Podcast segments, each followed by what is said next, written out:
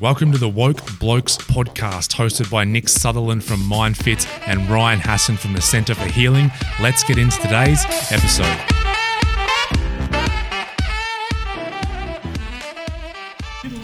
Was it Yeah. bacon or was it eggs? No, I'm, I'm a pescatarian. Wasn't bacon. Presbyterian, you're Catholic.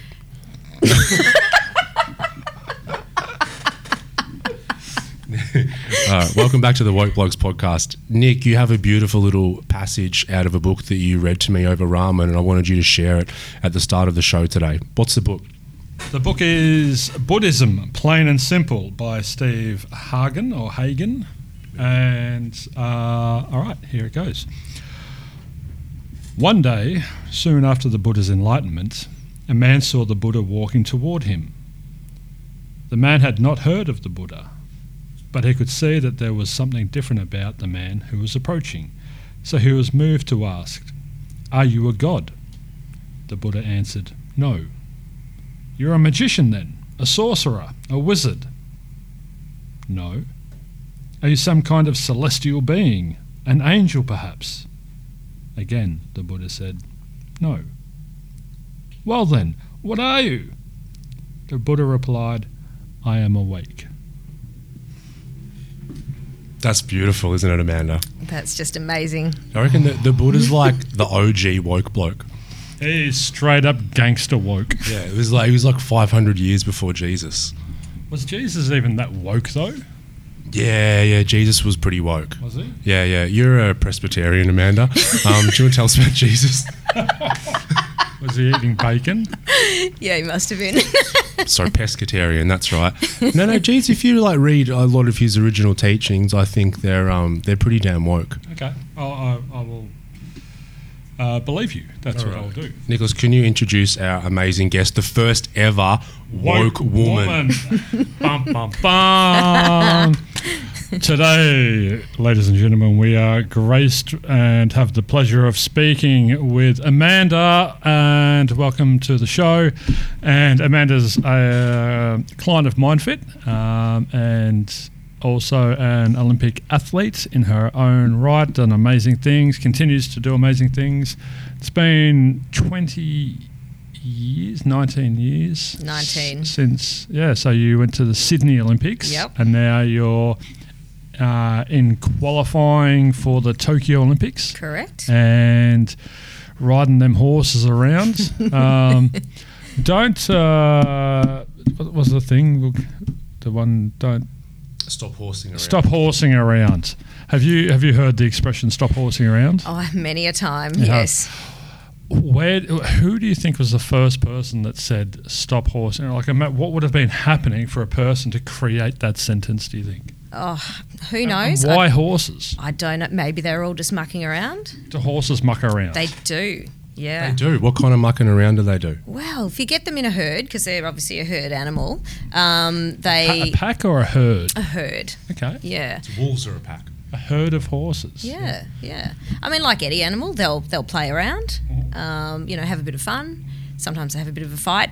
You know, my food, your food, get away. But Do um, they wrestle?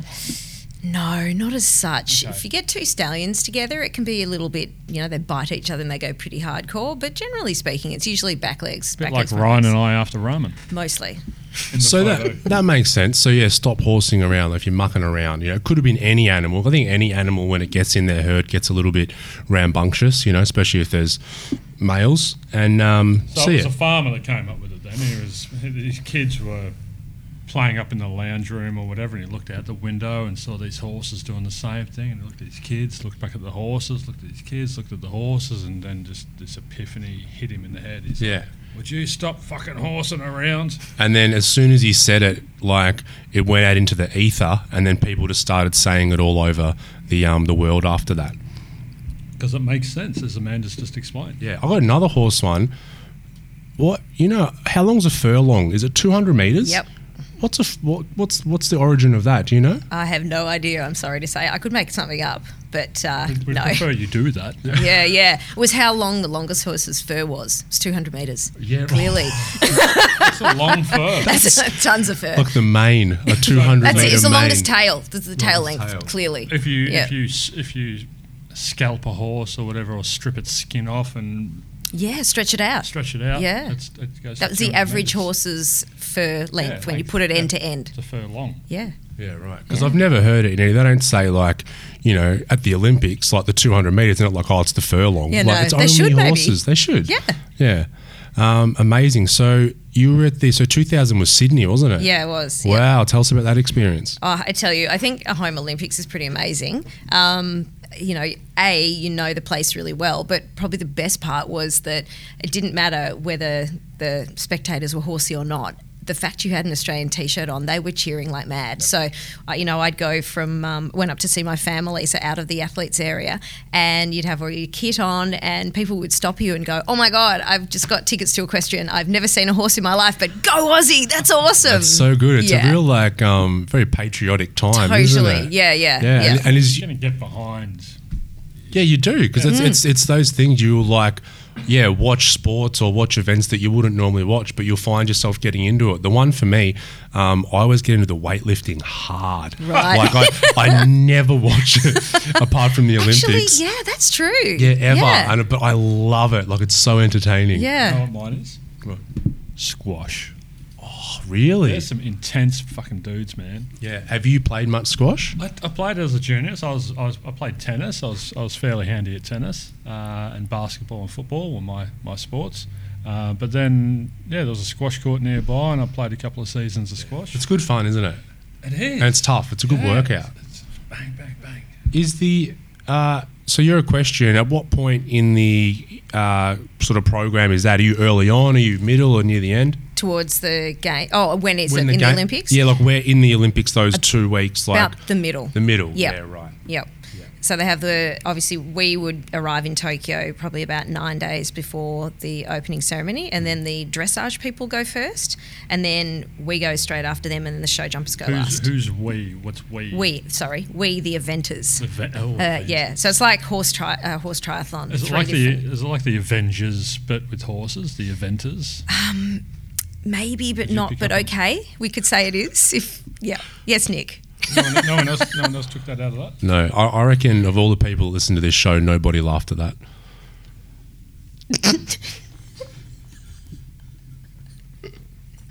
No, let's hold that pregnant pause a bit longer. Do you have five year olds in your house? Uh, So the people my, my, listening my consciousness is that of a five-year-old a lot of the, The time. people in there that have five year olds in their house, or five year old boys in the house, Yeah. will laugh at the Avengers. All right, shoot us a message or an email or a DM or something. If anybody laughed at that, please let us know. I'd be interested. So, Amanda, so, strike rate. So tell us about the events that you're in. So um, there's the jump jumping one. So yeah, so we have three uh, disciplines that we do. So you have to ride the same horse in all three. Um, you start with the dressage, which is kind of like uh, a gymnastic floor routine, and everybody that's in the same class has to do the same routine. And then you get a score for that, and it's the lowest score is the best.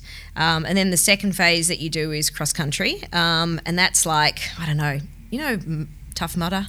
Yeah. Spartan racing, it's kind of like that. So you go one at a time, not like race horse racing where you go all together. That'd be cool though if you went all It's- together. Ooh, anyhow. this is why I don't ride racehorses because I don't want to go all together. Um, so, yeah, so you do that, and there's like, say, you know, 25 to 30 jumps, and there are all sorts of different questions that they ask you. Some are into water, some are over ditches, whatever, and you've got a certain time that you need to do that within, which is pretty slick. Um, and then the last phase is show jumping. So, it's when they have the um, the coloured poles and they can uh, be knocked down. So you get certain penalties if you knock the poles down. And when you do um, those three events in that order, by the time the horses got to the show jumping, it can be a little bit tired. Oh, I can imagine. Yeah. Is that all in the one day? Uh, at the Olympics, it's over three days. Right. Um, but when I do a like a short format, which is like a sort of a warm up competition, usually we do the dressage on the first day and then the show jumping and cross country on the next day. All right. With the the jumping, have you ever had a horse your horse come up to one of those jumps and then not jump and just stop? Totally. Yeah, because I've, I've seen that and people flying over the top and everything. And some of those jumps are high as. Yeah, yeah, and sometimes like they kind of stop and kind of don't, and they co- co- keep coming with you. Oh God. you all end up in a heap on the other side. Have you had any injuries in your time? Mm, yes. yes, so many list them. injuries. Here are my scars. What about um, the vest that you're wearing? Tell Ryan about the vest. yeah, right. So this is a fairly new It's type made from real Gorilla's chest. Oh, Simpsons Oh, reference. wow. Sorry. yeah, yeah, no, Oh, that was like the furlong. And, yeah. And that, yeah, the Avengers. Yeah. Yeah. Yeah, Yeah. One all. One all. Yeah. so these are now um, like a pop vest. So we've got a, like a cord. It's kind of an umbilical cord that goes to the front of the saddle with this amount of stretch on it. And if you become separated from the horse, it goes and expands Right. within 0.2 of a second. Oh wow, that's Yeah. amazing. They should Yeah. have them on for motorbikes. I. Yeah, well, definitely. Yeah. Yeah, that's incredible. So, um, tell us a bit about the dressage. Dressage seems to be one of those ones where you watch it, and I'm like, this. It's, it's like the jumping's exciting. Like, yeah, they're jumping over. So you watch the dressage, and it's not as scintillating to watch, but it looks incredibly difficult. Yeah, yeah. So it's highly skilled but completely boring. I totally get with that. You're just talking about cricket before. I'm like, cricket, dressage, dressage, cricket. Yeah, yeah. But yeah, it is. Um, so the dressage, the horses um, are really trained and they're really responsive. So it's like having a dance partner. You know, you work together and you train together every single day, and all of my horses will know if I, you know, put my press my right leg on their side, whether I put it forward, middle, or back, and how much pressure. They know exactly what to do from that.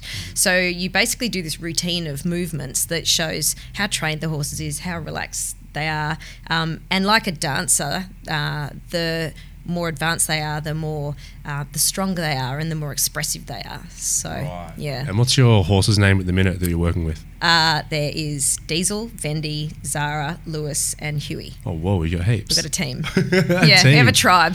That's so good. And um, just to weave it in with sort of you know mental health stuff and me and Nick do, there's a lot of uh, equine therapy out there Yeah, at the minute because you know I think horses and you would know this better than the majority of people is they're masters of body language. Yeah, totally. Um, with humans, I think they thought that horses could understand like English at one point, but it worked because they were so responsive to humans. But it was just that they noticed every minute Yeah. um, body language change. So I imagine the relationship you have with the horse is so important. It is. Look, and I think that's one of the things that I really love about it is that like there's no spoken word. I mean, occasionally there is one, Yeah. but they just have to all. You know, you have to learn to speak horse.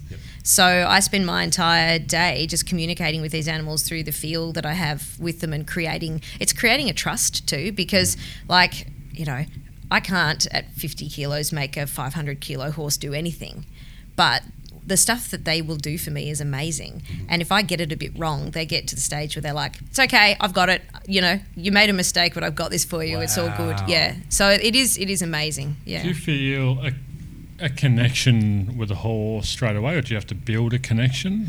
Um, it's mostly built. Some of them, um, they're like people. Like you were talking about, you know, the energy of, of horses. So my mum does a lot of um, energy and Bowen with horses, and she's like incredibly intuitive with them. And um, some horses are really open, and other horses are like humans. They're quite shut down. And we've worked with quite a few that have been quite shut down. But it's interesting because once they let you in, you're their person. It's really amazing, They and they'll do anything and- for you. Yeah. Yeah. That's so cool. I imagine that would be really a very therapeutic experience for you, like being with an animal where, yeah, you're not using language and English, Yeah. but sort of working on energy and body language Yep. with them. It'd be a very meditative process. It actually is, and it's really funny because, like, you know, in working with Nick talking about meditation, and I'm pretty sure every time he tries to get me to meditate, it's like trying to hold a bouncy ball down and tell it to stop moving. um, but when I ride the horses, like, I actually listen to a ton of audiobooks, and there, a lot of them are meditation ones, and I can just kind of go into this really lovely space with them.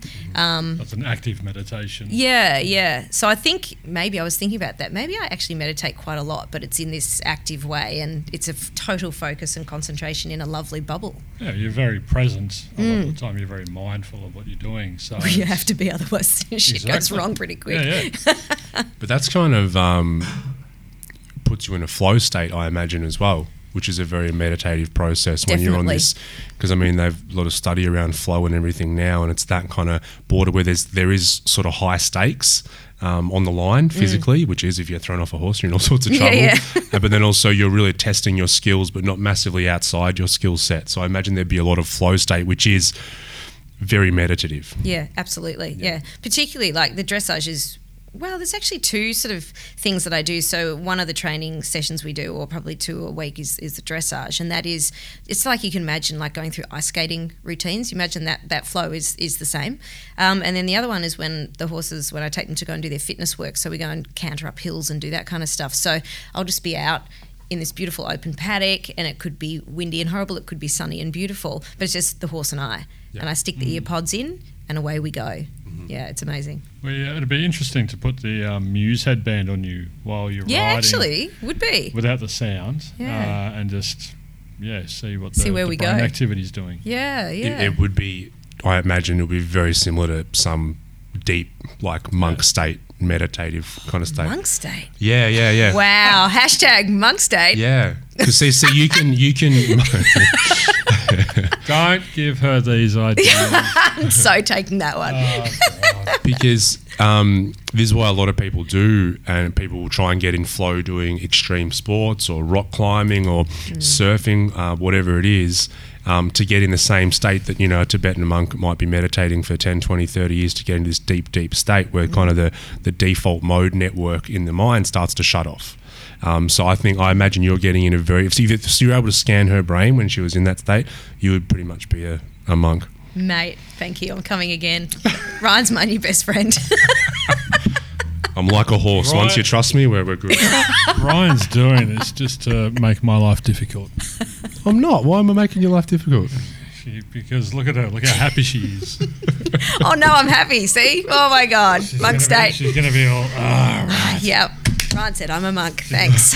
Coming to start telling me what to do now. I think you need that a little bit, mate. so, um, in case people haven't picked up, Amanda, you have been doing some work with Nick. Yep. Um, over the past how long? uh, what since January? Maybe.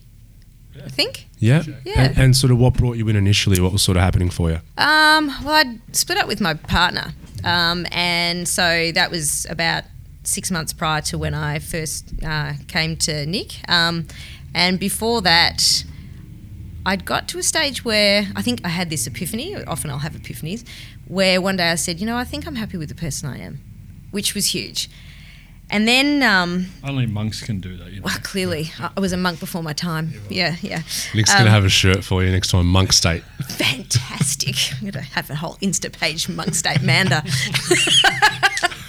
so That's got a real ring to it. hasn't it? My God, more ideas. Anyway, um, anyway, so after that relationship, I kind of lost that feeling. Like I thought that my moral compass was still on the right track, but I started to really doubt that. And um, after I'd, I'd split up with with him, um, I needed. To, I knew that I was sort of just not feeling how I wanted to feel, and someone mentioned, you know, Tony Robbins, and then it went to Gabby Bernstein and um, what's her name, Brené Brown, and suddenly this whole new category of personal growth just opened up to me, and I went, oh my god, this is amazing. Um, but I still couldn't quite get myself out of. I think I was rumination queen, um, you know, and it wasn't like, oh my god, I got ditched. It was like, you know, did I do something really wrong? Did I really stuff up here? And I and I didn't want to carry that on in my life, and I wanted to be able to move on. Um, so I was just sick of it. Um, anyway, a very good friend of mine who's also been a client of Nick's for ages. Um, she was, you know, we're having a chat about this stuff, and she just had this really great way of sitting back, looking at things and saying, can control, can't control, blah, blah, blah. And I said to her, okay, who's that guy you see? I want to talk like you. Whatever you're saying, it's really, really she good. She didn't have a whiteboard with her, did she? Well, I reckon she was about to pull one out, but she had pink texters. So, um, yeah, So you reached out from there. I did. I did. Yeah, yeah. And I think um, there are a couple of reasons. One that this friend of mine, I like the way she talked about it. But secondly, because I'd split up with a guy, I was doubting my ability to read men and women, and I thought that you know. Both genders should be able to be emotionally intelligent, and I didn't think that men should have an excuse to be emotionally shut down. But I wanted to make sure, and I have beautiful girlfriends who are, you know, they're intelligent and they're um, compassionate and they've lived life, and you know, I can chat with them anytime. But I only had about two guys in my life, and so I was like, I need a guy, and if I'm being a dick, he's going to tell me I'm a dick. And Sarah did say to me, this friend of mine, he's fairly blunt, Nick. So you're either going to like him or you're not. And I'm like, no, blunt's good. I need blunt. No, no, you know, pussyfooting around the subject. Yeah. Just tell me if I'm being a total dick. And was she being a total dick? No, she was she was being the monk. best that she could. She's been wonderful. Uh, she was a trainee monk, and uh, uh, she was just stuck in, in these really toxic thinking styles. And uh, as she, you put it, one day, you know, you walk through the door and there's the bullshit filter, and and you know, I go back to it all the time, but I, I care about my clients enough to tell them what they need to hear, not what they want to hear. So the bluntness, I guess, is another description for that. Could be um, I hold them accountable, and Mm. that's really important because otherwise they're just off on their own, you know, ruminating as you were, and, and all that. So it was, yeah, she she was doing great, but it, there was just you could see uh, the what her mind was creating w- was um, not conducive to how she actually wanted to be. So we just had to go internal and change a lot of the, the beliefs and let go and challenge a lot of what she, what she was thinking and uh, give her a chance to to put it all back into line. Yeah, I think it's um, that bluntness we did a show. I think it was maybe two podcasts ago on hard pills to swallow, and um, sometimes it is just pointing out those those thought patterns that we have going on that we kind of don't want to hear going on, and, and then sometimes they're our friends are there for support, but they mightn't want to tell us that because it is confronting. So it's good to have someone to sort of let you know. So But it's also it's also easy because as practitioners we're objective Mm. and, and we've got the the luxury of looking at things from a distance where you know Amanda was so caught up in it she couldn't see the forest for the trees. So Yeah, it's like it, it's very hard to zoom back on your life without someone to help you do that. Totally. Because you're so caught up in it, and then you know, I often think, you know, I'll become aware of one of my my thought patterns, and I'm like, oh, fantastic, I know everything. But there's like a thousand other ones that I'm not seeing because I can't pull back enough, and so that's really really important. So, um, what are what are some of the sort of the benefits you found, Amanda, the last however long it's been, six months or so, um, working with Nick when it comes to your mental state? Um, well, lots of lots of little things, but the first one was um, that you know that phrase that everyone says is, "Oh, so and so makes me feel like this." Like Nick would go, "No, no, no, no. You're in charge of how you feel." So initially, you go, "Well, I can't help but feel like this when this state first, you know, the situation first happens." But now I'm able to go, "Oh, I can now feel myself getting, you know, uh, a bit fired up or a bit um, frustrated or a bit whatever." And then, whereas beforehand, I probably would just go on, oh my God, I'm feeling like this. So now I can step back and go, oh, oh, okay. And I find that really easy to see now. And it actually feels more foreign for me to be fired up than it did before. So that's really good. Um, and the S box R, so stimulus, and whether or not I react straight away or put the box there, have a little think about it, and then respond, that is huge. So going with that. Um, yeah, being able to to step back and have a little bit of a pause is huge. Oh, it's think- massive. I think that's the big thing was Amanda was really operating away way that was she kept disempowering herself, so she kept reacting um, to all the stimulus around her and her mind, as it does, as most people do until they do this training. Um, th- her mind wasn't conditioned to stopping and pausing and thinking and observing for a minute. It was just completely react, react, react. And then she'd wonder why she was in this really heightened state or why her mind had gone down all the rabbit holes and found all the bloody reasons why this guy was a bastard or she was a bitch or this or that, the other thing. And so getting her in, we just pulled all of that back and, and sort of mm. gave her some tools. And Yeah, it's like you stop the spiraling downward and start spiraling upward. It's mm. like when you don't have that box in between the S and the R, mm. then it's just SR, SR, SR, Oh, and, and you're constantly, and at the end of the day, you're you're anxious, but you're exhausted, and, Yep. and all those things, and you're angry, and you wonder why, but you're just caught up in that S and R cycle. Yeah. Whereas the space is so so important. Another question I have, sort of, what um, being like a high level athlete um, for so long now, like back going back to the year 2000 Sydney Olympics, what sort of struggles or stresses or mental health issues do you see with being an athlete? Is there unique challenges there? Where do I start? so, um, I think the first thing is that I, I love what I do, and I'm really lucky that I can call my passion my job. Um, you do, um, uh, you know, I, I want to say, at my age, I'm not a typical sort of woman in that I've been married, divorced, but I don't have kids, and I love doing what I do. Um, and so that was always my interest.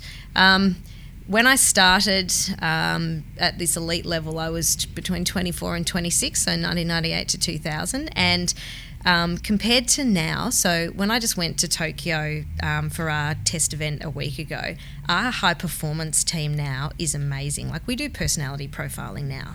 They look after each and every one of us, including the staff, and they want to know exactly how everybody operates. And obviously, they want to see who's going to cope with what type of stress and how to best help them. But back when I was younger, I mean, A, I had no idea. Um, and it was run by a bunch of older guys who'd basically been in the sport forever, was, you know, chauvinistic, everything. And as a little blonde girl that had come from a probably pretty nice, innocent family where, you know, like mum, everyone loves my mum you know, she hasn't an enemy in the world. And so when I turned up there and it was really competitive, um, if I got a little bit emotional, I was seen as being super soft and a wuss. And if I was being, you know, too hard ass, then, you know, you were butch and you were too tough. So trying to find um, your way through that was difficult. Um, and then at Sydney, I fell off on the cross country, three fences from home. And back then you get back on and finish. And I was gutted absolutely gutted because I felt like I wasn't good enough, but I was on the team, and that all my peers were going to be looking at me saying, "Oh, see, she shouldn't have been on the team. I should have." Um, and so I didn't watch the video for about twelve months. Wow. Um, and then a fantastic British rider who was over for a clinic 12 months later, um, I was doing some work with her and she said something about my performance at, at, Sydney and I'd mentioned I hadn't watched it. So she promptly frog marched me into the house and sat down with me and watched it and went through it all and was amazing. So she was really great. So um, I think then for the next, let's say, eight years, I was hell bent on fixing what I'd stuffed up. You know, I was going to make it and I was going to do this. And, you know, it's really funny. I learnt after about, took eight years, I'm not a very fast learner. Um, none, none that, of us are. No, exactly. You're in good company. Yeah, great. Feeling pretty good now. That's okay. Um, I learnt that I could bust my absolute chops doing this. And I was working, working, working. And I went, you know, you got to do this smarter. So then I looked at horse syndicates and stuff, and we bought horses that were more educated and already half the way up the educational competition tree and started doing things a bit differently. Um, so that part, I think, also letting go of what happened at the Olympics mm. and saying, because people would say to me, but you went to the Olympics. And I'm like, no, but I failed. Whereas then I went, you know what? I actually managed to go, yeah, I did get to the Olympics. Mm-hmm. And it was pretty rare. like, yeah. That's what you brought through the door as well, that they, those unhelpful thinking styles. And there was a lot of black and white thinking with Amanda. It was good, bad, right, wrong, succeed or fail. Mm. And so we had to do a lot of work around creating some grey and introducing some colour and, and getting away from, from that all or nothing. Mm. Yeah, and that, that's a bit tricky too because even now, like, um, you know, if you're an athlete, you're pretty much surrounded by numbers and expectations and goals and you know this is what you've got to measure yourself against. And so i think it's really important. Like i'm lucky that well you know i maybe 20 years later down the track it might have taken me a while. But now i fully understand that i don't um, gauge my personal worth on my success as an athlete. Yeah yeah and that's yeah yay. Yeah 100% yay. Because that's a really important one. I think as what you touched on just before as well i think it will be good to see now you know these young girls, especially coming through, who are going into an environment that's much more healthy than it was yeah. 20 years ago. Yeah, absolutely. I imagine, which is great. And yeah. Yeah, it's, it's, I think it would be very hard, from my perception, for an athlete getting out of that success or fail mentality, mm. and especially within a, a sport where the Olympics is the main focus. I mean, that's every four years. Yeah. And I always wonder, even the people that go and succeed. So even if someone won a medal or even won a gold or whatever it was, I imagine them kind of getting home from that experience and being like, well, now what? well, yeah, it can be. It can yeah. be. And, and you look at the numbers, like, um, you're right. Like it's every four years, and then in my sport, you've got a partner who's your horse, and um, they have to not go lame or not get sick. And trying to keep a horse from doing that is, it's not that they're you know, yeah, they can injure themselves quite easily. Um, and you can't have a chat with them and go, look, just don't hurt your foot because we've got a really important competition coming Stay on the couch for a while. Yeah, that's right, exactly. Just, just take it easy. Stop yeah, horsing around. Yeah, that's it. but um, You've redeemed um, yourself.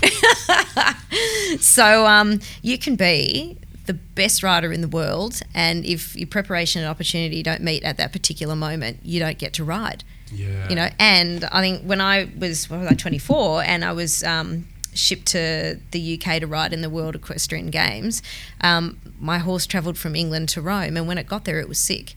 So the family booked flights. Everybody was there and ready, and it was like the day before they went. I'm really sorry, you're not in the team. Wow. Yeah, so it was pretty intense. yeah, I mean, there's so many moving parts there. Like I remember seeing that with you know like racehorses and that kind of thing, and I'm like, very rarely will take ones over to England or that kind of thing. Because what is it like traveling a horse? Or how does that work logistically? Um, Seems like it'd be a nightmare. Yeah, yeah, it is a bit. It is a bit. So you have to start off with um, they have passports, mm-hmm. and then they have to have vaccinations and tests and stuff like that. Because I mean, Australia and New Zealand are such clean countries that if you're going to bring a horse in from Europe. They've, yeah, they've got all sorts of diseases we don't have. So it's easier for us to go out there. Mm-hmm. Um, and then they go on a plane. So they need to go into these like air stables and it's kind of a lot of faffing around at the airport, but timing's really important. So you don't want them standing in that horse stable for, for too long.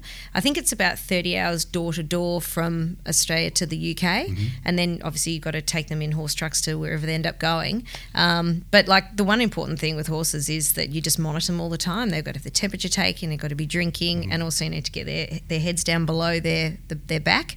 Because, you know, if we've got a cold, snot comes up against gravity. It doesn't with horses, so you can flood their lungs. Oh, shit, really? Yeah, and then get like pleurisy pneumonia. That's okay. what happened to my horse when it went to Rome. Do they have to go through like the X-ray machine at the airport? Oh no! Funnily enough, they don't. Don't. No, I've been through the back you of could airports. smuggle drugs in a horse. yeah, you know, yeah, mm, there's all sorts of potential, right? or imagine trying to put it on the conveyor belt. That'd be pretty hard. um, so obviously Olympics next year. Mm-hmm.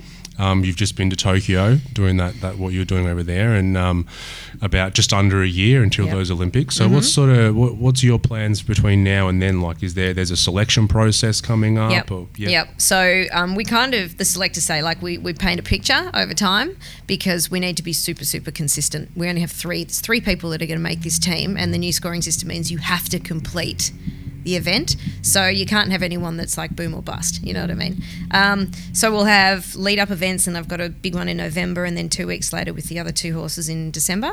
And then the last hurrah for Australian riders is probably April in Sydney. Um, our final choices will have to be into the Olympics by the beginning of I think June. Mm-hmm. So that's when we'll know if we're in the team or not. Right. Who makes that call? Uh, we have selectors that make that call, yeah. and the so team it's not like up there. you know the, the, swimming trials. So whoever wins or whatever gets the places. It's just based on you know how you've performed over the season. I suppose. Yeah, and then how like we call it sound, how sound your horse is. So yeah. the team vet's got quite a lot to do with that too. Yeah, something we've discussed as well as being how to not attach to a desired outcome because obviously everyone wants to go to the Olympics, everyone wants to get gold, everyone wants to do this, but if you don't, then what happens to your mental state and where, where does your mind go after that? Mm-hmm. So it's trying to find that healthy balance between creating attachment to a desire, but then sort of not too much, like not becoming codependent on the outcome. Mm. So, which is difficult for athletes because the whole life revolves around it. Mm. Yeah, I think that'd be a real. It's a real balancing act. It's like having that desire to keep training, keep putting in all the work and everything, but then yeah, not being too attached to it. Because if you're way too attached to an outcome, you energetically push it away. You know, it's like when you're in like like primary school and you really like that girl, you know, and you're like, you want that girl so bad, and she just doesn't want to fucking bar of you, right? and then you finally get home one day and you're like, fuck it, Steph Cooper, I had a, a, crush on Steph Cooper in primary school. I, I'm, I'm, I'm letting go, right? I'm done. I'm just, I can't put myself through this anymore. Then what happens the next day? She's like, oh, hey, how you going? I'm like, I'll let go of the outcome, right? And I think a similar thing happens with the stuff we want in our life. And it's this kind of balance of wanting it so much. Like, how are you going to handle that? This whole, you know, could be in, mightn't be in. Like, yeah. how are you planning on dealing with that? A lot of limbo. Yeah, yeah. I think um, having gone through that really horrible experience when I was 24 of not getting to the World Games, that was that was a pretty big eye opener. Is it still? A, would you still call it a horrible experience, or no, Nick? Sorry. No, no. It's an educational question. experience no, that I've grown from enormously.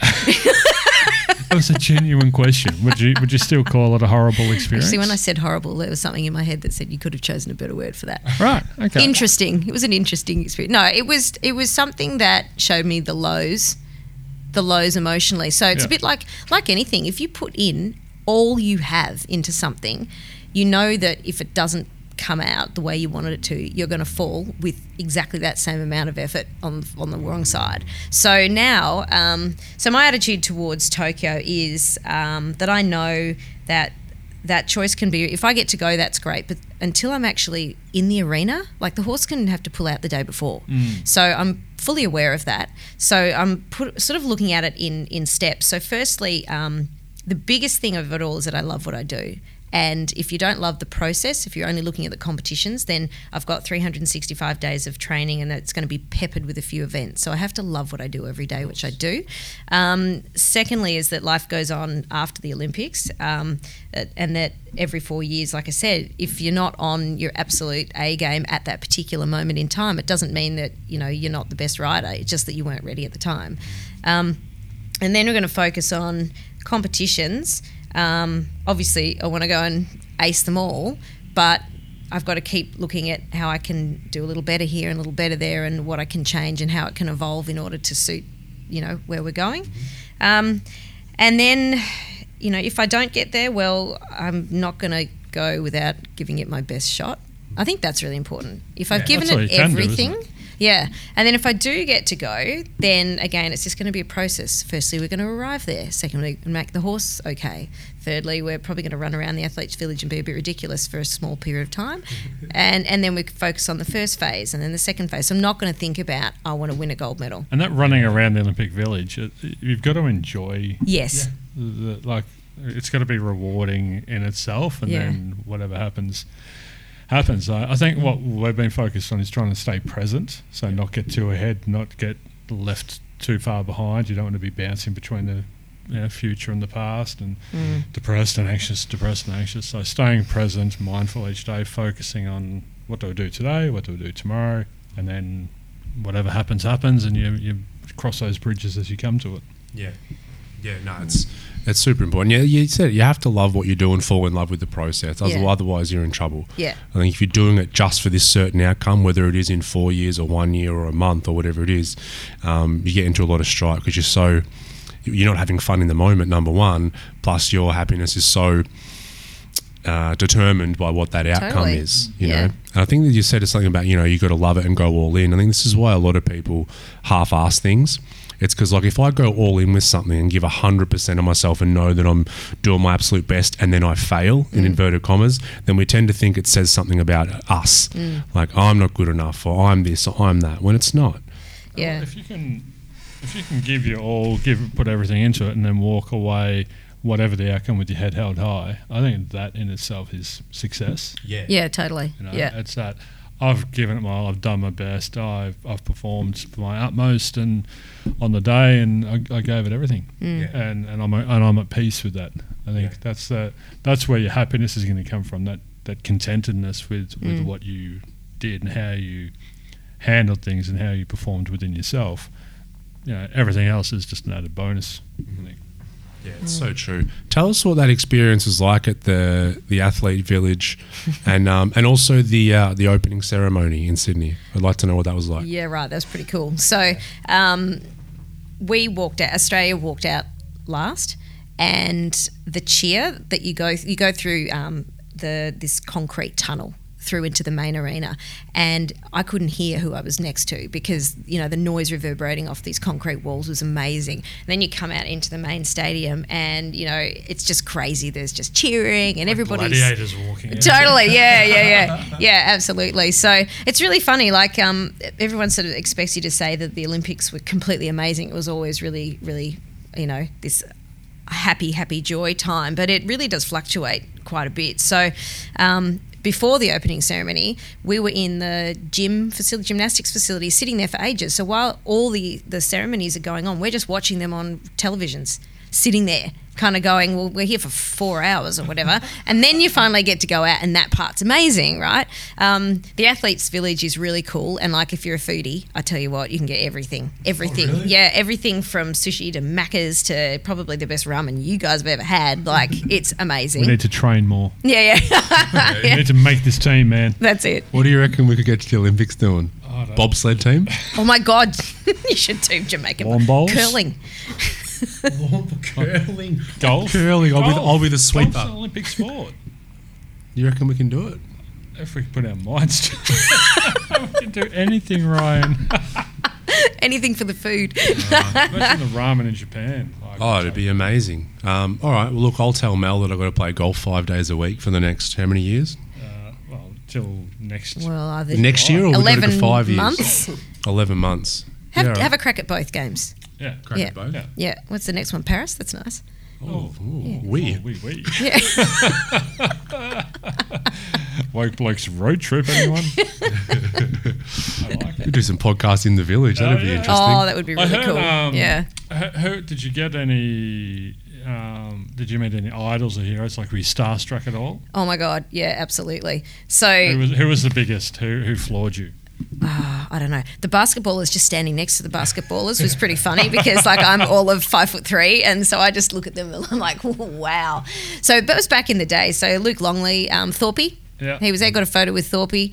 Um, but, oh, we watched, um, this was the best experience actually. Um, one of the dressage riders who's actually really funny and really crazy, she managed to, we got some tickets to Cathy Freeman's semi final. And Christy, this, you know, hysterical dressage rider, she's like, come with me. So we've run down into the stands and she's got us right in the media area, which is exactly in front of the finish line. I'm thinking, how did she do that? Shut up and go with it. Just shut up and go with it. Anyway, so what I never expected was the start gun goes and there's a Mexican wave of um, camera flashes Yeah. that goes around the arena. Yeah. And it was moments like that that you just go, wow, A, I never expected it. B, this was magical, amazing. And everyone's just cheering, going crazy. So, you know, it's, um, yeah, stuff like that was really cool. Um, but um, we actually played this bit of a, a bit of a game. We all the equestrians, we'd walk into the food hall and we're the only people wearing jeans and boots. So we've got our Australian team t-shirt, jeans and boots, and we'd sit down and watch as all the athletes came through the door and guess what sport they played. So you know, you can see the huge, big, tall dudes. They're probably basketball, and we're sitting there stalking their their um, accreditation. Like, you know, I'm not really looking, but where are you from? um, and then there were these girls that came in, and they were sort of five foot ten, athletic, fit build, and they were covered in scratches. And we felt like, what do these girls do? We have no Water polo. Winner. Bang. There you go.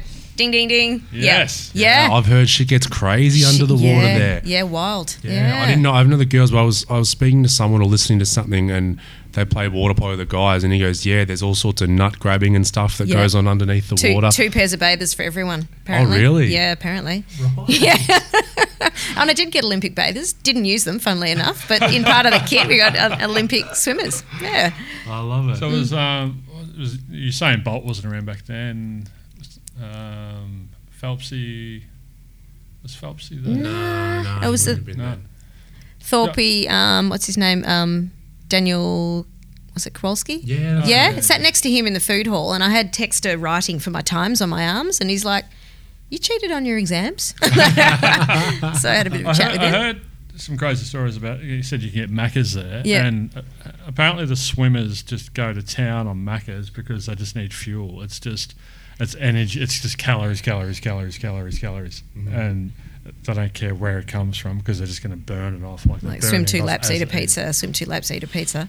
Well, that's what. Yeah, like they put you know Phelps's diet, you know, Mm. and, and it was like bloody ten thousand calories a day. I'm like, I don't know how you get that much food in your No. body. It's unreal. Yeah, yeah, no, it's pretty funny. I think they say after their races, everybody just goes to town in the food hall and eats whatever they want because Yeah, they're just so regimented before that that afterwards Yeah. it's a crazy free for all. And you've got the ring there. Did you? Where did you get the ring from? Oh, that ring. Yeah. Oh, my mother. So I had that um, the signet ring made um, years and years ago, and funnily enough, when I was washing a horse's tail. In the wash bay at home. It came off and I lost it. And then mum um, was looking to get me something for birthday, Christmas last year, and she actually had that remade. So Oh, God bless my mother. Superstar. Um, let's talk about physical health now. Like, what, what's your kind of regime to keep yourself in shape? Um, I go pretty much. I say I go to the gym every day, Mm-hmm. but obviously, like there's days where I don't go. So this morning I rode horses and didn't go to the gym. But um, yeah, I try to go um, every day and do a mixture of like I love it. It's my time. So that's you know I go out early in the morning, go to the gym. It's my time, my space. I get off off the farm, um, and it's a mixture of like for us there's heaps of um, muscular endurance and lots of balance and um, anything that makes your posture better. Right. Um, so I just go and do like I don't know, smash out about forty minutes and then then I'm done. A bit of rehab. So I imagine it is quite a it's a combination that you need to be you need to have strength work, that endurance, and then you still need to be cardiovascular strong. Like Yeah. it's a real all rounder. yeah, and and because we can compete. Like um, there's a fellow called Andrew Hoy that's had seven Olympics under his belt, and he's sixty, and the amount of injuries that we can possibly have if you don't keep yourself in quite good condition then you're just not going to be walking anywhere like you're going to be a crumpled heap so there's quite a good incentive if you can compete at uh, 60 to crack on Oh, yeah. Oh yeah, it's definitely uh, a good choice for longevity, isn't Yeah, it? yeah. Not like gymnastics. It's like no done by 18, 18 and I'm yeah. done. yeah exactly you old woman My best, best days are behind me. yeah, yeah, totally, totally, yeah, yeah. Uh, what about diet wise? Um, as I said, I'm a Presbyterian. so I'm a pescatarian, fish So eating holy, vegetarian. holy water and fish. Yeah, that's it. That's it. Um, so look, it's funny, you know, like equestrians in general, like the elites, they're all pretty lean. Um, I think I have heard a lot of them eat crunchy nut cornflakes and whatever they can get a handle on. And you don't sit down and have big meals because I'm riding all day. Um, I have a real interest in fitness and health. Um, some of the others maybe not all the time, but um, I think we all have this understanding that you can't have a heavy meal and then bounce around on a horse. No, it's that not a good idea. That doesn't sound like a good idea. No, and all. then if you get really nervous before a competition, like no one wants to eat a whole heap because No, yeah. yeah. Uh, do you think you were born with the the the genes, the DNA for horse riding, like the the body shape and the body type, or Um, probably a bit short. Only well, no, it's, it, it depends. Horses come in all shapes and sizes. Um, so mum rode and loved it, um, and I just wanted to do it. Like screamed when I was taken off the horse. So I think you know, like anything, in you your blood? Yeah, absolutely. Yeah. Um, but if I could, if I could say one more thing would make it easier, like the guys are stronger than me, so I can't have a big strong horse. All my horses have to be really, really educated because I don't have the muscle to pull them up. So you got to work smarter instead of harder. Yes. We are talking before about how uh, equestrian is the only Olympic sport where men and women compete against each other. Mm-hmm. How's how's that for you guys? Um, I guess it's it's oh, it's all we've ever known. You know. Do you get equal prize money? Yeah. Yeah. So Yeah. that's Yeah, because it's just like places say from first to sixth, so whoever fills it gets whatever prize money's on offer. yeah. Yeah, So I think um like one of the guys that I um am on the squads with, he said he was we were explaining this to our Japanese translator when we were away, and he said so Amanda looks much prettier on the horse than me, but I can sometimes go faster because I'm stronger and I can pull the horse up more. So you know you've got pros and cons. yeah. Yeah, but it kind of all evens out at the Yeah. end. Yeah. Yeah. What, what about the, from the horse point of view? Is it a mixture of male and female horses? Does that, Yeah. yeah? Yeah, so um, we have mares and mostly geldings, so cha- you know stallions that have had the bits chopped off. Because they get a little bit out of control with the. They just got a, ah, they- yeah, a little bit of attitude, Yeah. a little bit. I was like that before I had mine cut off. Good to know. No, let out now. Um, Shout out to Doctor um, Dr. Ramos. Dr. Snip Snip. um, I haven't had that done actually. Um, well, if I had it, it didn't work because I had a baby. Um, so, okay, so a mixture of male and female Yeah. horses. Yeah. Something else I wanted to ask um, more on the personal development side. It Mm-hmm. said, you know, before you contacted Nick, you started getting into, you know, a bit of Tony Robbins and Brene Brown and that Yeah. kind of thing. Yeah. Is there any uh, books or resources that you could maybe recommend to people who are looking for some So some many. content to consume? Yeah, well, lots and lots of things. I think um, one of the first books that I, I listen to audiobooks because I'm on horses all the time. Um, so, The Courage to Be Disliked. Um, and I, I think, read that like a month ago. Really? Yeah, Yeah, yeah, Got yeah. the courage to be happy. Well, that's the next one I want. I'm waiting for it to come out in audiobook. Right. Yeah. Um, so that was really How, um, how was that on audiobook? Because I I read the the physical copy, and obviously it's it's written, which I love the way it's written. It's with a, a young seeker talking to the master and trying to pull down his uh, Yeah. way of seeing things. Did it have was it two different voices? Or? Well, no, it was the same person. Um, and at first, you had to kind of decipher what was going on, but then once you got the hang of it, it was You fine. could tell where it was going, yeah. yeah. So I really liked that. That was kind of at the beginning, and I found it to be quite straightforward, quite simple. So I kind of got my teeth into that, and that was really good. Yeah. Then there was another book that was really, really long. It's and it was a, oh, it was quite intense, called The Choice, which is about a woman who'd survived Auschwitz and then turned around to become a psychologist. Um, and it was about all throughout um, those experiences that she made choices that were always based on the cup being half full. Yep. And that she ended up surviving that, and that her life was great because you know she always looked looked upwards. It's like the uh, female Viktor Frankl. It is. Well, yeah, there you go. Yeah, Yeah. Um, I love a good audiobook. Um, the was it a Buddha worked into, walked into a bar? Buddhism for beginners. That was also quite cool. Um, Is that the one you were reading out of? No, it's not. Buddhism, plain and simple. Buddhism plain and simple. that sounds good too. But Um, I, I listened to Buddhism for Beginners on audiobook. Yeah. Uh, it was it was really good. It gets a bit gets a bit loose when they're talking about death and all that sort of stuff. I think I skipped over that part. Yeah, people sort of struggle with, with that part of it, but by and large, it was really Yeah. And then the one I've loved that I've just finished listening to is A Monk's Guide to Happiness, and that's um, narrated by the author. Did you write that? Actually, I am in the acknowledgements, being, Ryan. being a monk. and the one that didn't you? Uh, was it um, Untethered Soul? Oh yeah, yeah. And that's on audiobook, and the guy chatters, and he actually sounds a bit like the inside of my head. And I had to put it down for a bit and just go, enough, enough, shush. I'll Is- come back to does, this. Does Michael Singer himself read it? The author? Actually, I don't know, but it was pretty goddamn intense. yeah, it probably is. Yeah, that's like It was authentic. That's been my favorite book of the year so far. Right. Yeah, yeah. It's um Yeah. beautiful book. Yeah. Beautiful book. Love it. I've been giving that out to everyone. I can It's give really it out cool. to at the minute. Yeah, Yeah. yep, yep. I love that. That's some great resources for Yeah. people. Yeah, the courage to be disliked. I really enjoyed that. That's Yeah. uh, is it Japanese. I think Yes. it's just recently been translated Yep. to English um, about Adlerian psychology and and the like. So awesome. Nick, is there anything else we want to talk about here? I think we've covered most of it. I know this has been fun. Great, I know. Great It's guest. Very Great having entertaining. the female energy in, and, Yeah. and a lot of listeners actually were, were asking for um, a female or some more female guests. So you've broken the mold, and God, yeah. You're a pioneer, Amanda. thank you, Pioneer You're Monk. pie in Monk. State Mans. My God, that's it. I'm definitely getting t-shirts. Yeah, none of this. Created a monster Ryan. You have no idea. And I don't care. I think it's fantastic. That's right. You can post me back off to the peninsula, and I'm his problem. You're no problem. It'll be, just, it'll be funny when uh, she's standing on the on the dice getting the gold medal and she r- pulls her top button. There's this monk T-shirt underneath. And that'll be my merch. Due out the next day. You can have my gold medal monk merch. Perfect. Perfect. Riding it all the way to the bank. I just want a dollar a shirt, all right? For royalty, Absolutely, all right? you're done. You're a partner. Done, all right. Man, it's been an absolute pleasure having you on. Thank you so much for coming in. We wish you all the best, um, not just for leading up for the next 11 months, but obviously beyond that as well. And um, yeah, it's been fantastic. All Has been. Thank you so much for having me, guys. Thanks. All right, peace out. Peace.